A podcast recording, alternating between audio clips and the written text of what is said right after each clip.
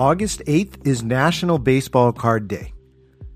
This hobby was a big part of my fan experience as a child, and it's been for generations of fans.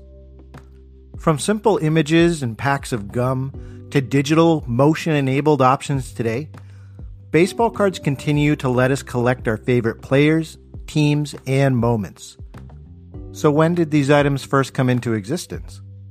The origin story is not what you would expect. The first baseball card, today on Rounders, a history of baseball in America.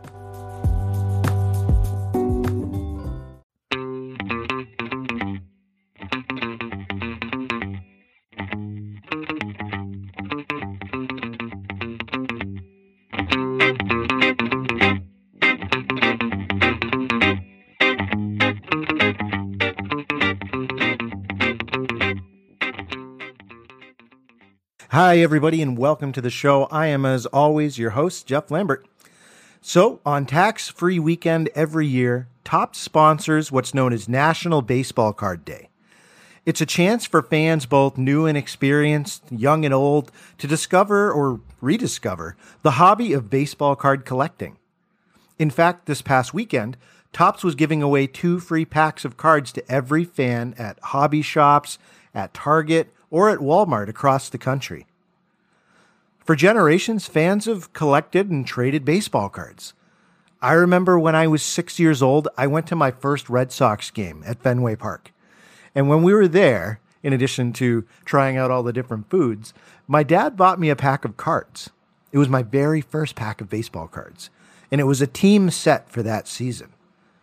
I took them home and I memorized each player and before I knew it, I was buying three ring binders and plastic protective pages and new packs as much as I could. I began trading cards with friends. I remember I traded a Royce Clayton for a Mo Vaughn. Uh, I think I had a Ryne Sandberg card that I traded for a Tom Glavine and a John Smoltz. I had my Iron Man Cal Ripken card, which was untouchable. You couldn't trade for that one. And I still have it in a plastic protective case as well.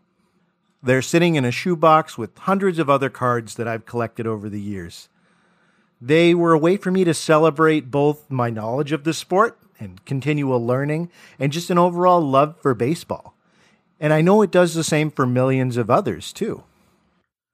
So, in enjoying this weekend and just thinking about baseball card collecting as a whole, I decided to ask the question how far back do baseball cards go? And how do they compare to the ones that we're used to seeing? Let's discover together.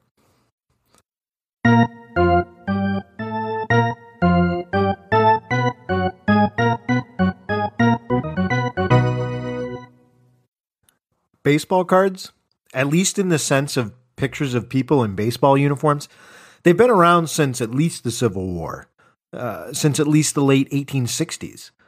There's even some evidence of early examples as far back as the 1840s. The invention of this medium, it coincided with two developments in American history. You had the rise of popularity in baseball itself in the United States, and you also had an increase in demand for this new technology called photographs, which was the hot trend at the time. Baseball was enjoying a surge in popularity thanks to the Civil War players in regiments from New York and other areas in the Northeast, they taught and played baseball with other troops they came across with, and then those players took it home to their towns and cities.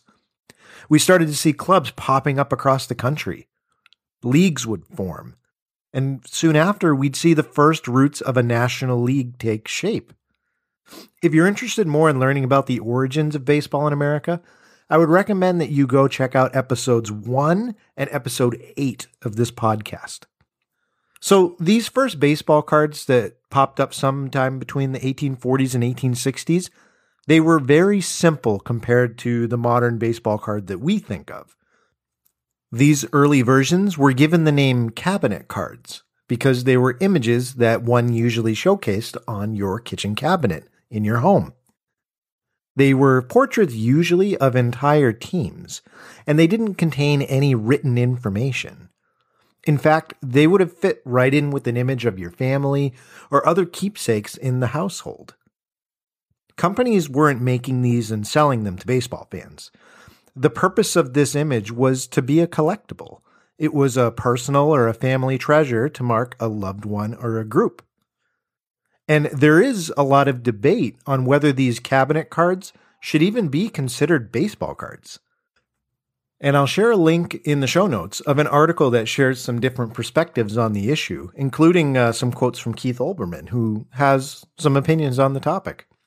But for the sake of the episode, let's count cabinet cards as the forerunner to baseball cards in the collectible, not the mass produced sense. So this wasn't humanity's first actual baseball card. The first baseball card was the result of an advertising effort a way to catch the rising popularity of the sport in order to sell goods. In 1866, there were two business associates, Andrew Peck and Irving Snyder, and they decided that they were going to open a sporting goods store in Manhattan, New York. It was one of the first in the country to exclusively sell sporting supplies. The store gained some early success thanks to two inventions that they sold exclusively one of them was a canvas tennis shoe. It had a rubber sole and two uh, canvas pieces on the top. And then they also sold a two wheeled inline skate. Both of these became very popular with the public. And as time went on, they became popular for selling baseball equipment as well.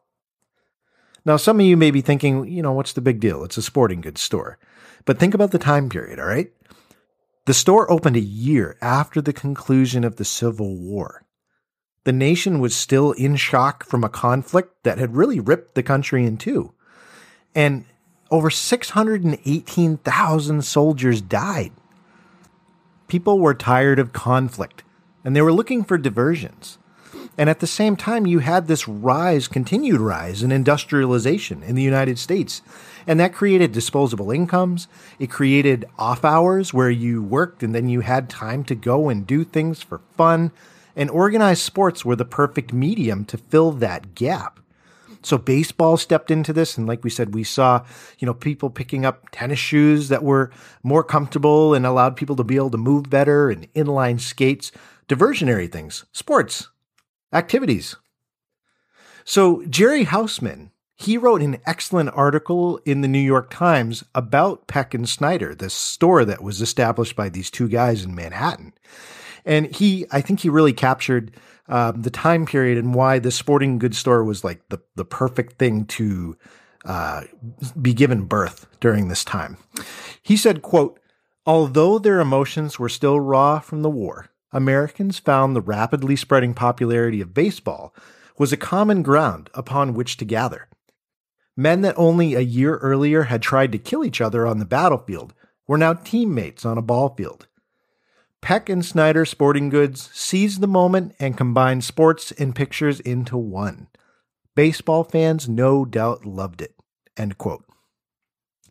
So here we have Peck and Snyder, a fast growing sporting goods store in New York, and they decided that to help market their products and their store in general, that they were going to start giving out unique trade cards. And trade cards were the 1800s version of a business card that we know today.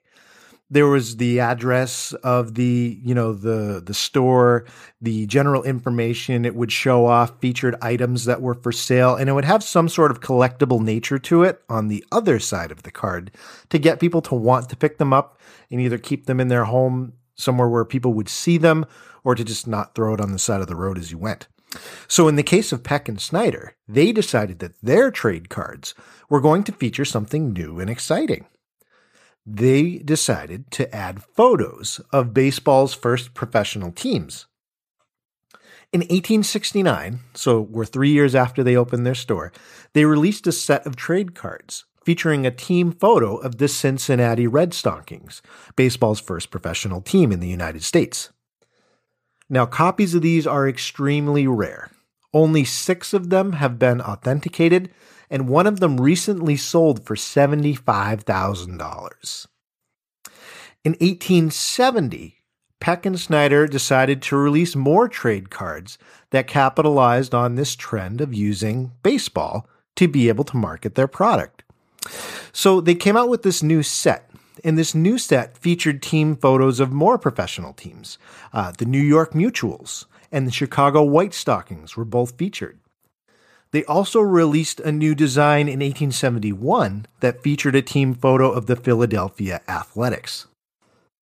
Now, these trade cards with the baseball teams on them, they were a hit. People loved them, and it coincided with the growing interest in the sport.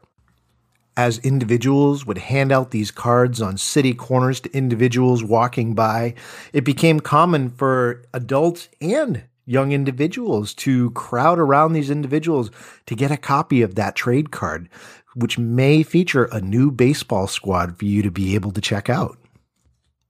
Now, as mentioned, other businesses saw the success of these trade cards with baseball teams on the other side, and they began doing the same, even if they didn't sell sports gear. So we saw clothing stores getting into the mix. We saw dining establishments using these. It really became a popular means for people to be able to pick up your card and actually look at it and keep it after you looked at it. And there were other versions that were tried. It wasn't just baseball. Some companies decided to put US presidents on the back of their trade cards. Some people would put exotic animals. Some businesses created comic book characters and would put them back on these trade cards. Uh, they were really forerunners of collectibles in a lot of ways during this time period, during the mid 1800s to late 1800s. So, you know, Peck and Snyder, not to be outdone in their advertising, they were obviously very smart, very on top of trying to market their product in new ways. In 1875, Irving Snyder's little brother designed a catalog for their store, and the name of the catalog was called Peck and Snyder Price List of Out and Indoor Sports and Pastimes. And this catalog showed off new consumer sporting goods that had, you know, new items that people may not have tried before and they would feature things like gymnasium equipment, magic lanterns, tennis rackets. They sold uh, weapons ranging from knives to rifles. And they even got into non sporting diversionary games like uh, puzzles and banjos and just really all around hobbies. And these catalogs became very popular again. Uh, they they were ahead of the ball game in terms of being able to advertise their store. And while this this show is not uh, an episode about Peck and Snyder, I, I think you know just taking a quick aside to understand the mindset of these guys and how good they were at advertising their store and just building up an interest. I think in itself is is is quite fascinating. And just on a final point to illustrate that, so they revolutionized the trade card, they revolutionized using catalogs to be able to sell products. In 1888, Snyder joined up with retired baseball pitcher A.G. Spalding, who you should recognize the last name. He also had aspirations at the time to rule the sporting goods world. Um, the two of them formed a baseball world tour. And the goal of this was to go overseas and popularize baseball and, of course, to sell more goods. So, this traveling show, they went to Australia, Egypt, England, France, Hawaii, Italy, New Zealand, all around the world, promoting baseball. And it really did help the sport grow just exposure wise. They sold a lot of goods in the process. And it was obviously great advertising for Peck and Snyder but it was also good for A.G. Spalding, as we mentioned. Now, according to biographer Mark Lamster, who wrote a book about Spalding called Spalding's World Tour, I'll put a link in the show notes, Irving had a secondary motive for the trip. he wanted to find an international buyer for 30,000 pairs of roller skates that they had in extra inventory. So while the main point of the trip was to promote baseball, there were ulterior motives underneath to move some supply along. Now, 1894 rolls around, so we're six years removed from this baseball tour. 1866 was when Peck and Snyder was first set up. It's 1894. Uh, Peck and Snyder's stores, they were sold. A.G. Spalding actually bought them and he added Peck and Snyder's stores into his own sporting goods empire and continued to maximize his reach. So Spalding is a name that we know today, obviously. It's a household name in sporting goods. We see them everywhere, and they're still obviously very prominent in terms of selling baseball equipment. So what happened to Peck and Snyder? Well, they did get a pretty big payday from selling uh, the rights to these stores, and they kept on working. They used that money to be able to shift their focus to manufacturing. So it ended well for them. It obviously ended well for Spalding. Uh, Peck and Snyder is not a store that you can go to now but uh, certainly lives on as a very important um, innovator in bringing along what we know today as the baseball card. So let's go back to trade cards. We know Peck and Snyder, they're responsible for creating the first actual baseball card featuring a professional team. And they created demand for pictures of athletes to collect and trade. But as mentioned, other competitors saw what they were doing and they tried to copy it. And one industry in particular took this idea of the team portrait, this collectible team portrait, and decided to take baseball card manufacturing to a whole new popularity level. And we will talk about how this hobby continued to skyrocket and turn into the baseball card we know today once we come back from the seventh inning stretch. You ready? Showtime. On May 3rd, summer starts with The Fall Guy. Let's do it later. Let's drink a spicy margarita. Make some bad decisions. Yes. Audiences are falling in love with the most entertaining film of the year. Fall guy. Fall guy. Fall guy. That's what the poster said. See Ryan Gosling and Emily Blunt in the movie critics say exists to make you happy. Trying to make it out? Nope. Because I don't either. It's not what I'm into right now. What are you into? Talking. Yeah. The Fall Guy. Only in theaters May 3rd. Rated PG-13. Hello, everybody, and welcome back to the show. We are talking about the first baseball card. Just to recap, we talked about some forerunners to the modern baseball card. We talked about cabinet cards, which were basically portraits of professional teams that one would play in that were put on someone's cabinet or kept out as a keepsake in one's household. And then we saw trade cards pop up thanks to Peck and Snyder's store of using baseball's professional teams in order to sell advertising pieces. And the next evolution of what really became the first baseball card came from the tobacco industry. Now, you may be wondering, well, that's a bit of a jump. Why would cigarette companies get involved with selling pictures of baseball players and teams? Well, we already know that there was a demand for baseball um, themed memorabilia based on these trade cards. So, cigarette brands like Old Judge and Allen and Ginter, they began copying what Peck and Snyder had done with their trade cards, and they also started printing professional team portraits on cards that they would place inside their cigarette packs. Now, these little cards inside the packs of cigarettes, they were always there. Just companies just began using them in a smarter way. The cards actually served a functional purpose. They would keep the cigarettes from getting crushed and act as a sort of stiffener inside the package. So you pull out your cigarette. Oh, now that card has a collectible on it that you may be interested in looking at and keeping. And you might be willing to pick up cigarettes from these particular brands because of the fact that they come with these items. So in 1886, one of the country's largest tobacco companies, Goodwin Tobacco, they changed things up a little bit. They printed the first set of cards that were found in cigarette packs. But there's a difference here. It wasn't just pictures of teams. What they decided to do was they took all 12 players from the New York Giants and they featured them in different packs. And there was one card per pack. So if you want to collect them all, you have to buy more packs of cigarettes. Between 1886 and 1890, Goodwin Tobacco printed cards all over the place. They had 5,000 professional baseball player cards and almost 3,000 variations of those portraits. So there were plenty to collect, and it really helped with sales because, again, people have a dual purpose to purchase these products. They're obviously purchasing cigarettes, but they're also getting a collectible item that they can add to uh, their scrapbook, to their collection. And you can actually find these pretty easily from my research. Uh, you know, ones of these late 1800s Goodwin tobacco baseball cards. You can find them in hobby shops, collector sites, or even on eBay for about $100 or less. And the reason that they're a little bit cheaper, you know, than what we talked about in terms of the first iterations of cabinet cards or trade cards is because collecting these became a hobby in itself. And a lot of times people wouldn't treat these very well. So most of these cards that are available for on the cheaper side, they come in kind of poor condition. They're faded or they have damage.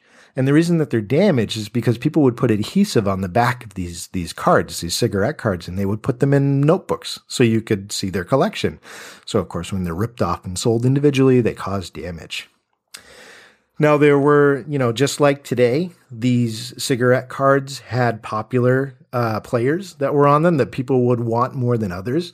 And some of the in demand player cards of that time included players like Cap Anson, uh, King Kelly, which we're going to be doing an episode on here in a couple weeks, Buck Ewing, Charles Comiskey, and Charles Hoss Radbourn.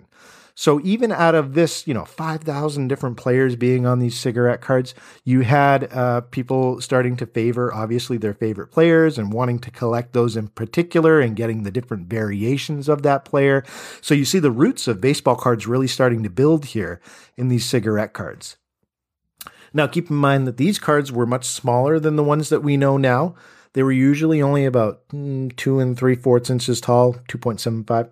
Um, so they're they're smaller and they would fit in, of course, a cigarette pack. So um, that's really the first iteration of a you could say the baseball card in terms of individual players that we see today. But baseball cards took another evolutionary leap in the 1930s, thanks to a company called the Goudey Gum Company. They decided to take a step by selling candy that included baseball cards in packs of gum. A man by the name of Enos Goudey. He had been an employee at Beeman's. Beeman's gum was like the popular candy during the late 1800s, early 1900s. He decided that he was going to leave Beeman's and open his own factory, which he did so in Boston, Massachusetts in 1919. He ended up moving the factory to Allston later on. He began producing his own candy. And during the Depression, he came up with the idea of pairing his penny gum with baseball cards. Now, he's still competing with cigarette cards, but he decided to add his own twist to how they looked, and this was important.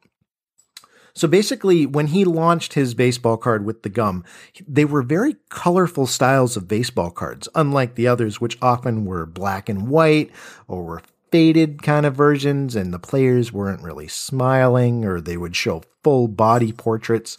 His were different. They featured bright colors like yellows and light blues, and they would have more close ups of the players from like the chest up or the waist up. And this really helped with the popularity of his brand of baseball card.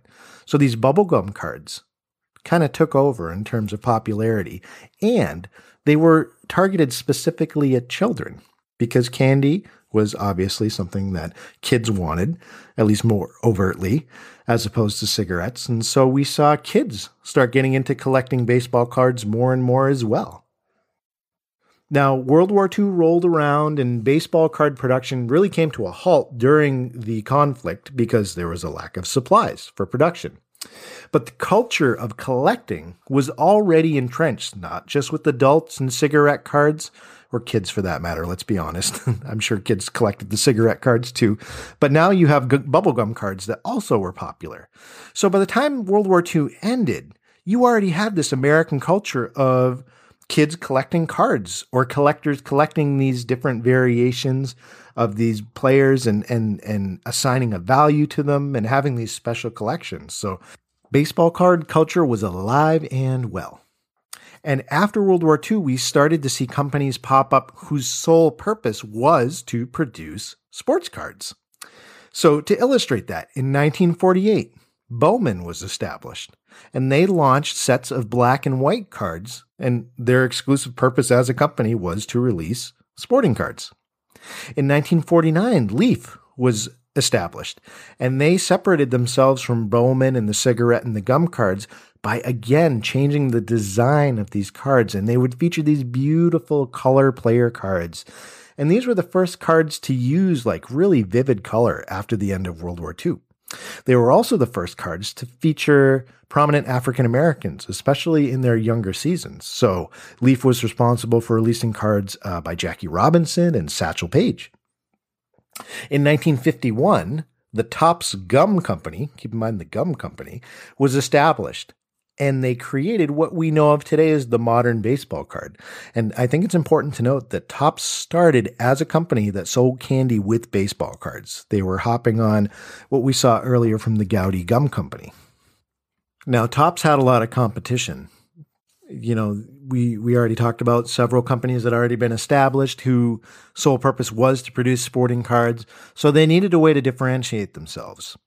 And in 1951, they were able to do that thanks to one of their employees who was named Sy Berger. Sy was at home one day and he was at his kitchen table and he came up with the idea, just using some paper and scissors, for redesigning what the baseball card looked like. And he submitted the design and it was approved for the upcoming 1952 season. Now, these were some of the hallmarks of the ideas that he submitted, and he is responsible for the baseball card that we know today. So his original ideas that were submitted that were obviously picked up for the 1952 season for Topps, he decided to make the card bigger, and he set the standard size for what baseball cards still are today. The design that he created included on the front, along with the picture, the player's autograph, which would be taken when they signed a contract with Topps. It would include the team name and the logo of the team on the front as well. And this is the big differentiator. On the back of the card, you would have the player's height, weight, statistics, and some sort of short biography. And this is the first time that we saw wording added to these, and not just some wording, like an actual uh, background of the player that was put on the back of the card. And this is the birth of the first baseball card that we know and love today in terms of being a complete collectible item. Now, for his contribution, Sy was elected to the Baseball Hall of Fame in 1988. Fleer and Donruss came along in the 1960s because the hobby continued to skyrocket in popularity, and baseball card collecting became both a popular hobby and even a lucrative career for some. And that brings us to today. Baseball cards are at another evolutionary point all these major companies have at some point in the past 10 years they've released digital baseball cards. And they have apps and websites that are trying to encourage a new generation of collectors. But overall the hobby is in decline at least what we saw from from the 1950s after world war ii but that doesn't mean baseball card collecting is over, not by a long shot. And yes, you could look at baseball card sales overall, and of course they're not going to match but the idea of collecting cards, that hasn't gone anywhere. And there is a culture of that ingrained in youth today. Just look at the popularity of Pokemon cards or Magic the Gathering or Yu Gi Oh! The love of collecting items is still there in physical form. And I think it's important to remember that card collecting comes with a love for what's on that card. And that's on all baseball fans to share with their loved ones. You have to share a love of the sport in order to get people interested in baseball, and baseball card collecting comes as a result of that. So take the time, go buy a pack of cards for your kid. Go take them to a baseball game or just take them out in the yard or to the local park to play some catch. Those are the moments that plant the seeds of a love for baseball. And in turn, baseball card collecting will live on as long as there is a love for the sport. So there you have it, ladies and gentlemen. That is the story of the first baseball card in the United States. It's not a straight shot. We saw different evolutions for it to become what we know of today. But at its core, again, it's about people loving baseball and wanting to collect pieces of the sport that they love for their own personal collections. Thanks so much for tuning in to another episode of Rounders. And remember, there are only two seasons winter and baseball.